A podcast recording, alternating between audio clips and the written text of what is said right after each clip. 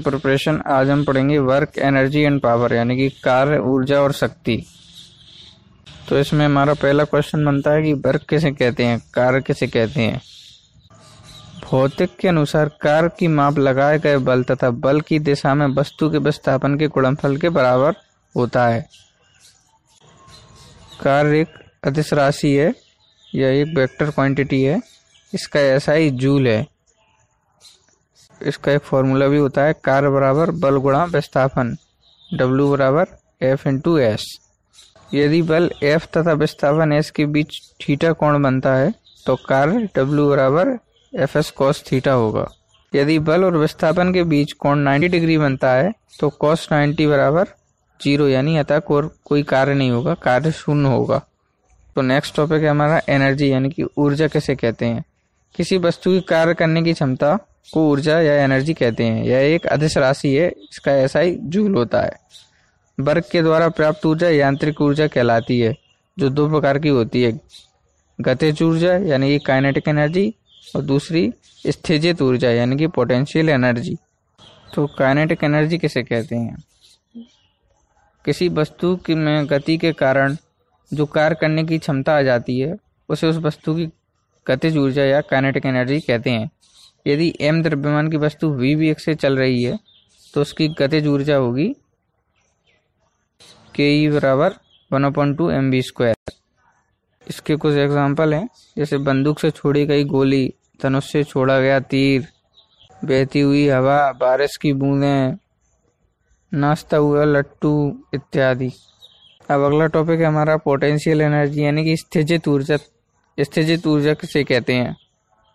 जब किसी वस्तु विशेष अवस्था या स्थिति के कारण कार्य करने की क्षमता आ जाती है तो उस स्थितित या पोटेंशियल एनर्जी कहते हैं। जैसे बाँध बनाकर इकट्ठा किया गया पानी या छड़ी की चाबी में संचित ऊर्जा, इस प्रकार की ऊर्जा पोटेंशियल एनर्जी कहलाती है।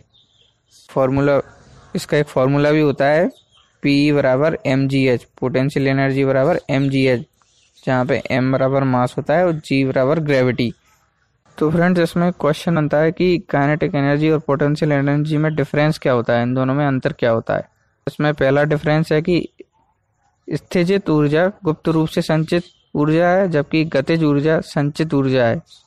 ऊर्जा नहीं है बल्कि। गतिज ऊर्जा, संचित ऊर्जा नहीं है। स्थिजित ऊर्जा आपेक्षिक है, जबकि गतिज ऊर्जा आपेक्षिक नहीं है। और अगला टॉपिक है हमारा law of conservation of energy यानी कि ऊर्जा संरक्षण का नियम।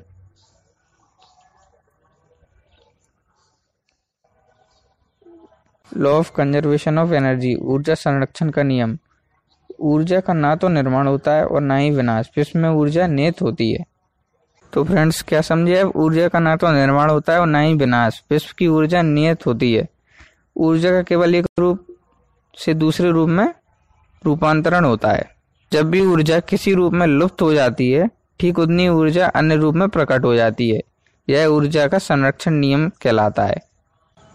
अब हमारा नेक्स्ट टॉपिक है ट्रांसफॉर्मेशन ऑफ़ एनर्जी यानी कि किस किस रूप में एनर्जी का ट्रांसफॉर्मेशन होता है। तो मैं एक फ़ोटो दूँगा आप आप उसका स्क्रीनशॉट ले लेना और पढ़ लेना। और लास्ट टॉपिक है हमारा पावर यानी कि शक्ति किसे कहते हैं? पावर कार्य करने की दर को शक्ति कहते हैं, या प्रति इकाई समय में किए गए कार्य को शक्ति कहते हैं। इसका ऐसा ही वाट वाट है, जिसे वैज्ञानिक जेम्स वाट के सम्मान में रखा गया था। तो फ्रेंड्स, एक वाट किसके बराबर है? एक वाट एक जूल प्रति सेकंड के बराबर है। और ये एक न्यूटन मीटर पर सेकंड के बराबर है। इसकी शक्ति को अश्व की शक्ति या हॉर्स पावर भी कहते हैं। एक हॉर्स पावर बराबर सात सौ छियालीस वॉट बहुत इंपॉर्टेंट क्वेश्चन है, एक हॉर्स पावर बराबर सात सौ छियालीस वाट इसमें कुछ इंपॉर्टेंट पॉइंट्स हैं जो मैं आपको बता रहा हूँ। वाट सेकंड यानी कि डब्ल्यू एस सी रिप्रेजेंट करते हैं वाट सेकंड यह ऊर्जा तथा कार्य का मात्रक है। एक वाट सेकंड बराबर एक वाट गुणा सेकंड बराबर एक जूल होता है। और नेक्स्ट है हमारा बाट घंटा, इसे डब्ल्यू एच से रिप्रेजेंट करते हैं। यह भी ऊर्जा तथा कार्य का मात्रक है। वाट आवर बराबर छत्तीस सौ जूल होता है।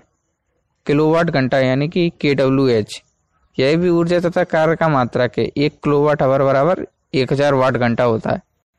एक हज़ार वाट गुणा छत्तीस सौ सेकेंड करेंगे तो three point six into ten की to the power six watt second आएगा, यानी कि three point six into ten raise to the power six joule.